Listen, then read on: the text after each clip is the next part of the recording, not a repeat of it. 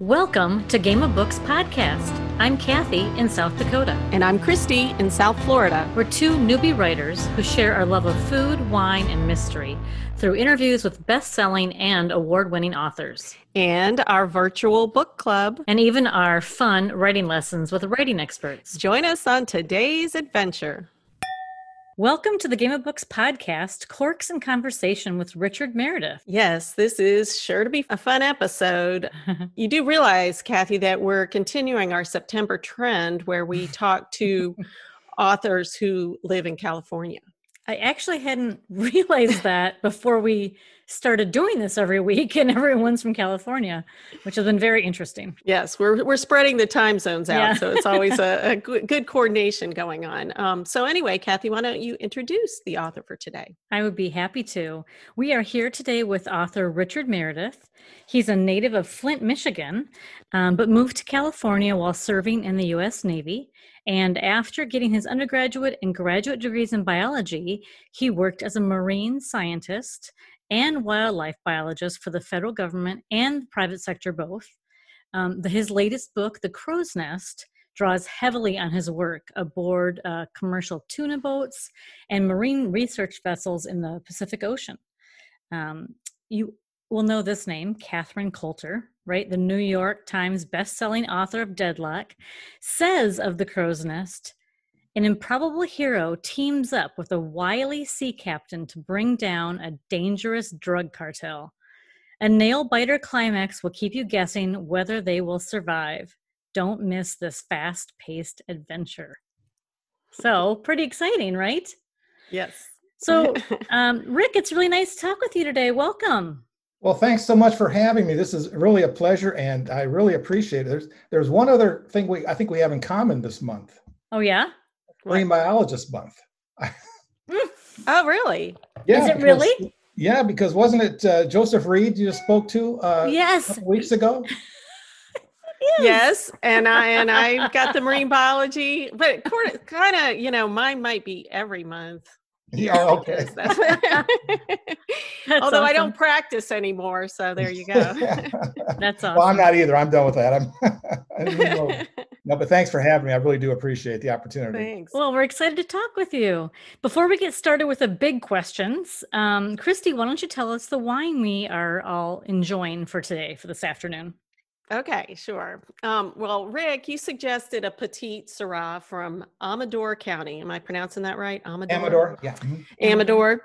Yeah. And of course, you know, us being from all over the place, we weren't able to get um, the same wines. Um, but I'd love to hear which wine you're drinking and why you chose that. Well, I got uh, actually a petite Syrah that I.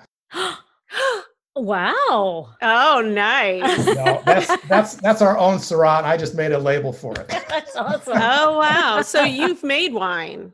Uh, well, actually, I was a I was involved with a friend of ours who who made the wine. All I did was go up there on bottling day and bottled like you know 200 cases of it, and then I oh, he gave me about 10 cases. I put my own labels on it and claimed to be a vintner. So awesome, awesome! That's a great idea. We got to think of that for Game of Books. Well, I tell you, I did get a Petite Syrah. Excellent. The area that it's from is Dunnigan Hills. Dunnigan, that's uh, that's north of Sacramento, a little bit northeast, right? Mm-hmm. Yeah, so it's not too far, but it's called Matchbook. Oh, all right. And I just like that label, and I and I said to myself, this is the only kind of matchbook they should have in California. Exactly. yeah. yeah. but it, but it. Let's go ahead and have a sip and see. All right. All right. mm. Excellent. I do nice. like it. It's very fruity. Mm-hmm. Also, Kathy, do you realize uh, this is the first red we've had this season? Oh, thank goodness. With YouTube. So if all of a sudden my teeth get red, yeah. you let me know. well, anyway. good choice. Very good choice. Yeah. yeah. All right. So let's get into the questions. I know. Um, Here we go. So yeah, yeah, you can hold the book up while I ask the first question. Um, the plot of Crow's Nest takes a lot of twists and turns. I mean, I really, I truthfully had no idea how things were going to be resolved. And without giving anything away, I did love the surprising resolution. I mean, it was a lot of twists and turns. And I was thinking, this is a complex plot. So I wonder, Rick, do you did you this all just come to you once you do it all along or do you like outline meticulously when you come up with the plot no i'm a pantser you know i, I like to oh. write, I like to, I like to write myself into a corner and try to get out oh boy so and because i'm one thing i did learn is i'm not a writer i'm a rewriter so mm. it kept the plot kept evolving and changing and i'd get a different idea and I'd, I'd hear something in another book you know uh, just a concept and I'd go with it. So it was, it was evolution. Yeah, I'm. I am. Well, that's probably how it became so complex because you yeah. were rewriting and then thought thought of something else and just kept going with it. How long did it take you to get through the? I'd say about 18 months, but that's I had this one editor and she actually Lourdes Menard at uh, Comma Sense. She she eliminated probably 10 characters because I was oh, wow. so heavy. You know, because on the tuna boat I had all these crewmen that had different things doing different things, and I had so it really she she pared it down quite a bit because you know she said I can't follow what everybody's doing. So right, so about an eighteen month, and then you know another few months of editing. So. Wow. Mm-hmm. Okay, so I was particularly taken by um, the cartel piece. I just thought that was really an interesting area of research and that whole underworld. And so I was curious one, how did you, is this original research or did you have some Tell us about that because I was really, I thought that was really, it just made the um, storyline that much more fascinating. Well, it, you know, it's it's thank God for the internet and and Wikipedia, but uh, you know, the the homemade primitive submarines is, is, a real thing. I saw a documentary on it, so that that was the germ of the idea, you know. And then what happens if you if, you had a crewman that kind of go, well, I don't want to tell, say too much, but you know, if you happen to lose a, you know, lose a, a shipment, how would you recover? And that's where the tuna boat got involved in it, and okay. that was my experience was on the tuna boat. So uh, the cartel though is a lot of you know just a lot of reading and you know a lot of Don Winslow reading of his his stuff on the cartel and uh, wow. a couple other books. So yeah, I'm, we're so thankful that your tuna research was original, not the cartel. Yeah, exactly. we were trying to figure out um, beforehand. We were like, okay, um, should we call it a tuna boat or tuna seiner. Is that pronounced correctly? Well, is, is the type of boat because uh, you know they're the ones that have the really long nets and they d- dispatch them with this big uh, uh, net skiff off the off the rear, off the aft, and then they make this big circle with the net, and then they have these two uh, big cables at the bottom, and they purse the net closed at the bottom. So you have this big the tuna and the port and dolphin are trapped in this big oh, yeah. big net. So it's it's a seine net, it's a, and they call the high seas seiner is the term they yeah. use. So um, so and you had to spend the time on the boat as the marine biologist, like just to make sure that they were doing the thing, getting the right things and all that. Yeah. You remember in the in the 70s, late 70s, there was the whole controversy of the, the tuna dolphin. Well, mm-hmm. I was with the mm-hmm. National Marine Fisheries Service at the time, just out of college and ironically, I got the job. Well, one of the reasons I got the job was they they, they saw I was a Navy veteran, you know, as mm-hmm. well as a biologist. I never told them that I never saw a ship in the Navy. I was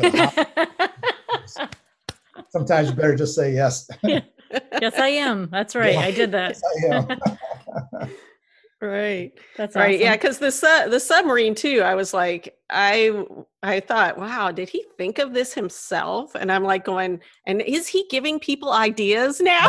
no, that's actually a real thing. But I, what I want to do though is I want to make you know it, it convey the the feeling of being trapped in this skinny little fiberglass tube, you know, 30, 30 feet under the sea with no, you know, with stifling hot, putrid air, you know. Yeah a little claustrophobia. yeah, I was claustrophobic reading yeah. it actually. I was. Yeah. I was like, how could anybody do this? No way. No way. okay, so Christy, I think it'd be a great segue right now to do our question in the bottle. Ooh, okay. Oh no, this is a nice one. Um, what's the most entertaining concert you've ever seen? Just saw McCartney last year. You did? Yeah, in San Jose. But about six months before, I saw Bob Seger's uh, last concert. And I grew up Oh. with Bob Seger because he was, you know, Detroit, Flint, that whole thing. So Yeah. those are the late, latest ones I've been to. So, but but then I saw at, at Kezar back in '71, so that was pretty cool too. You saw who? Led Zeppelin. Oh Oh, yeah, yeah. That was before my time. Sorry. I'm, I'm aging myself. I know. No, no, no. amazing. I You was obviously are a concert goer. I'm- I mean, I'm really thankful that you are. When she asked that, I thought, what if you're not a live I know, person? right? well, he could have come up with anything. It could have been like, "Well, I saw the Philharmonic last week," or Yeah. something. That's awesome. But rock and roll, that sounds good. Okay, so I want to segue. I am so curious. I think you might be the first author, Rick, that we've talked to who um, did the non traditional route to publishing. And I'm really curious about your experience and why you took that route. Well, I really, I'm really a primitive writer. I, I, I had exactly one uh, writing class in college. I was always, you know, Chris, Yeah. you know, labs and you know, you yeah. know, Yeah. But I, I, I always read a lot and I always wrote a lot because we were doing scientific reports and things like that. But I got so sick of, you know, trying to be objective and, you know, no color in your writing. And I, and I just said, you know, I want to do something where I can just let myself go. So, you know, and I, I went through a lot of classes and I did a lot of, you know, false starts and, and uh, I, I, I still, I don't, still don't consider myself a writer, you know, it's hard to You say. You don't? You Well, are a writer. You yeah are it- a it's writer. like uh, i wasn't the kind of person who suffered anything you know i just kind of enjoy what i'm doing you know so it's Well, that's Well, the best. What a Yeah. concept, right? To Yeah. enjoy your writing. I, do, I do i do enjoy it and uh it's it's been like I I I've had so many influences and i just you know i kind of like i say I, I i write what i've read So what do, Mhm. what do you like to read if you're um, not doing research? What do you like to read to help you become a better writer? i'm a very in genre reader though you know i'm Mhm. uh gillian flynn you know um, Mm. You know, Don Winslow. Michael Crichton was a favorite of mine because he had always had the science background to it. Uh, Mhm. I used to read a lot. I read every. In fact, I reread them like two summers ago. All the uh, Travis McGee novels by John D. MacDonald. Oh, that's down in my neck of the woods. yeah, the South Florida. You know, the Fort Lauderdale, the whole thing. Uh, and uh, of course, I got started as I, when I was twelve. I, I I went to see a James Bond movie. And all- next Oh. thing you know, I read all the Ian Fleming books. You know, so yeah, I'm very in genre reader.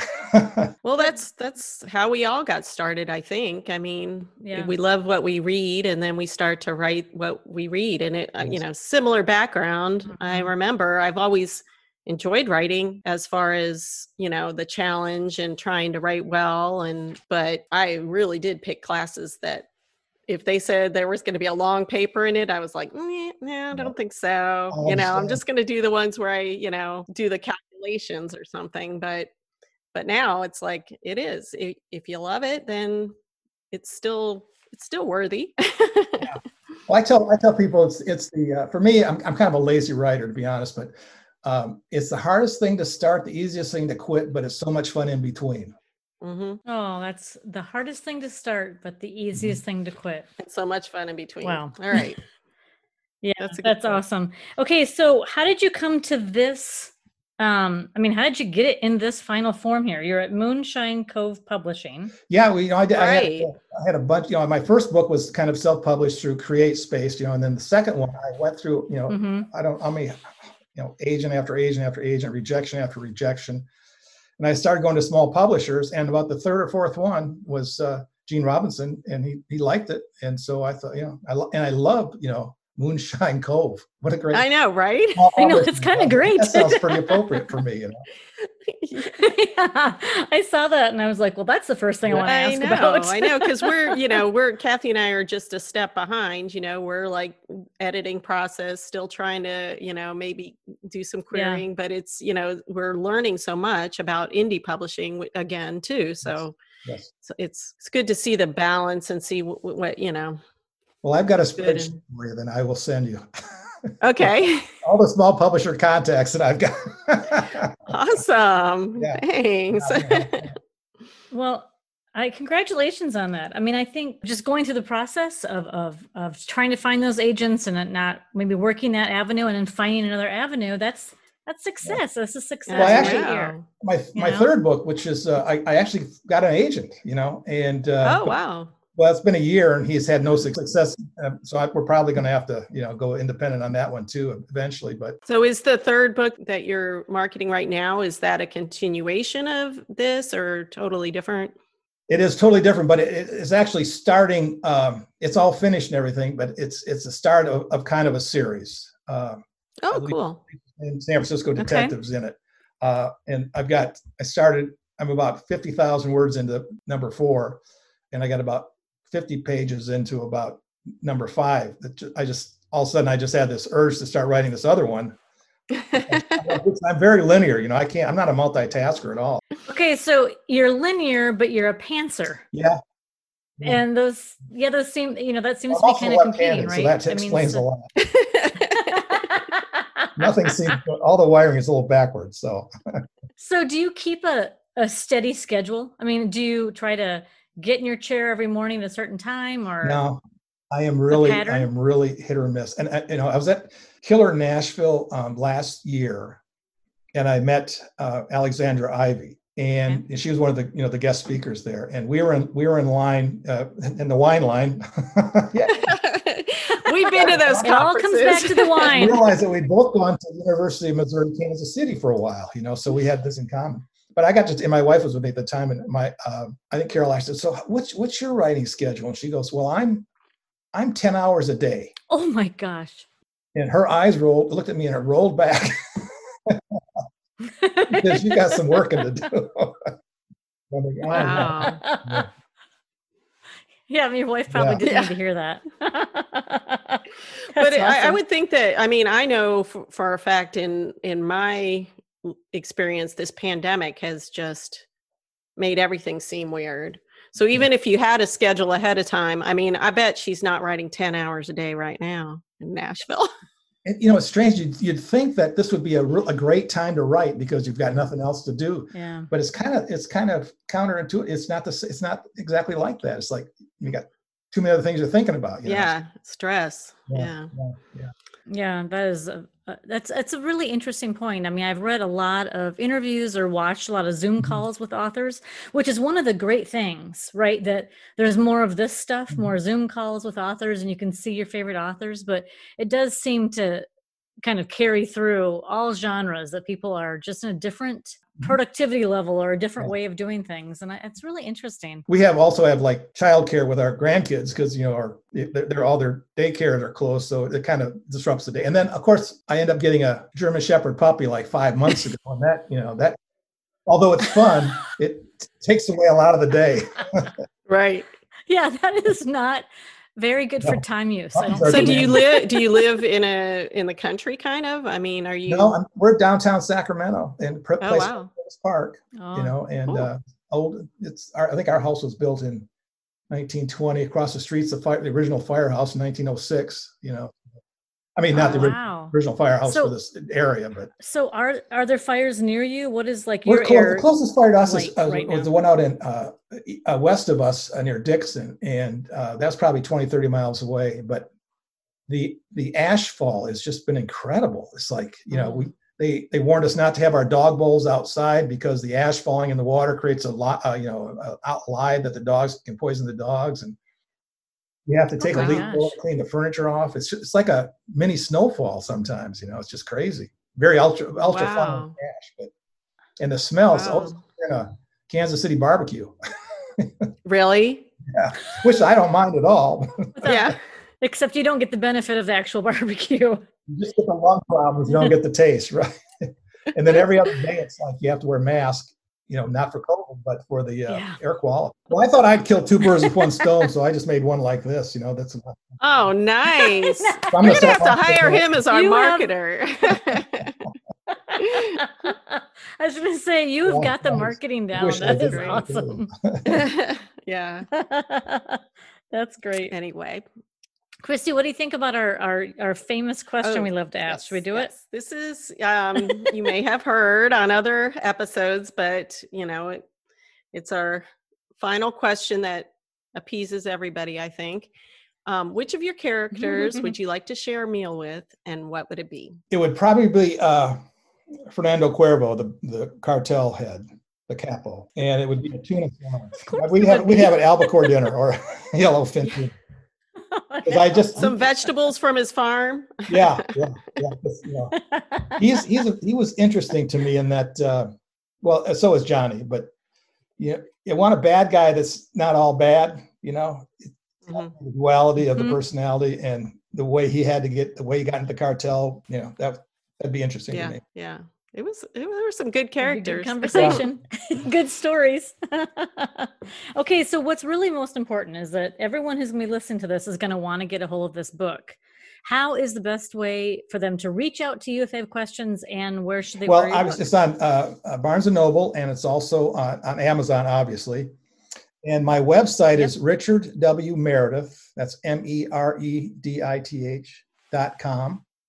And I also have a, a author Facebook page. It's Richard W. Meredith uh, with a period after the W, not all together. And those are the ways to get in touch with me right now. But uh, uh, awesome. I was going to say, you know, the whole thing about marketing is that COVID kind of took me by surprise, and all the conferences and the and the signings I was going to have yeah. didn't. Oh yeah, kind of fell through, and I was kind of behind the eight ball on on on social media. So I should be what you call a cautionary tale. Make sure you've got your social media front and ready to go. You know, not try to play catch up all the time. Yeah, it's it's hard work. Well, I tell you. we're all doing it. We're doing the best we can, yeah. all of us. And I, I will say, I am certain that anybody who picks this up is going to have a great escape from whether it be fires or worrying yes. about COVID, because this is a whole different level of stress if you're reading this well, thing. but it, it's like no, it's a that's what we love about right thrillers, and it just takes you away from what you've got going mm-hmm. on, and it's a real page yep. turner.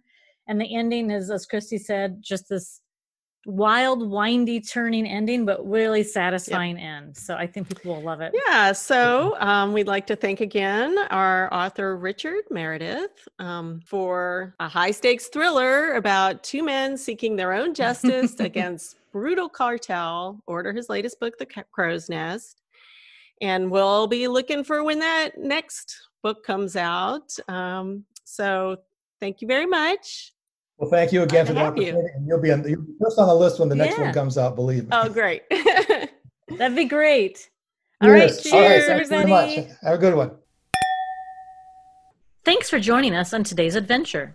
Subscribe to our podcast on our website, gameofbookspodcast.com, or wherever you listen to podcasts.